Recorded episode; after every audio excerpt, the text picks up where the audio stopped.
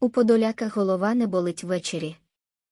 Він кожного дня пояснює нашим західним друзям, що таке йти на переговори і умови Орди і вже доілюструвався до апокаліптичного, але зрозумілого сценарію, що припинення постачання зброї Україні не призведе до припинення війни.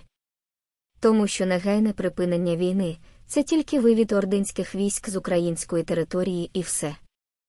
Інших варіантів не існує.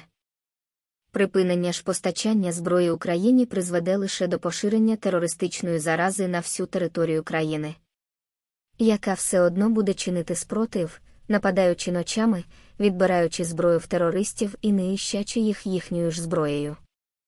До збільшення кількості воєнних злочинів і злочинів проти людяності, винищення українців. Але це не всі радощі, які очікують світ. Наступним етапом розвитку подій стане розповсюдження цього апокаліптичного сценарію на сусідній з Україною країни. Як ви думаєте, чому це Польща та країни Балтії озброюються? Тому що вони точно знають, як і Подоляк, що буде, коли припиниться постачання зброї Україні. І все, думаєте ви?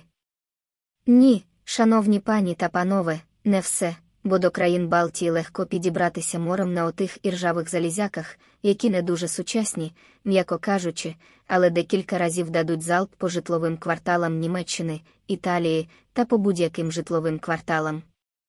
А що буде у випадку прориву на якихось напрямках польської, литовської, естонської оборони?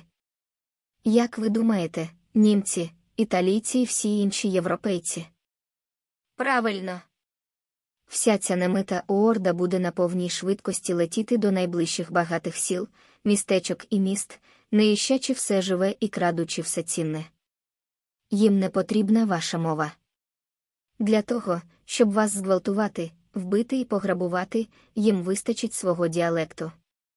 Перевірено в Україні, а до цього в Європі в період попередньої світової війни. Ми знаємо, що розуміти та читати це не ваш коник але ж ви можете запросити історичну довідку, на які поступки Гітлеру пішов світ перед Другою світовою війною. Запросіть також довідку про те, чим саме це закінчилося. Не напружуйтесь, довідка надійніший варіант, чим ваша розумова активність.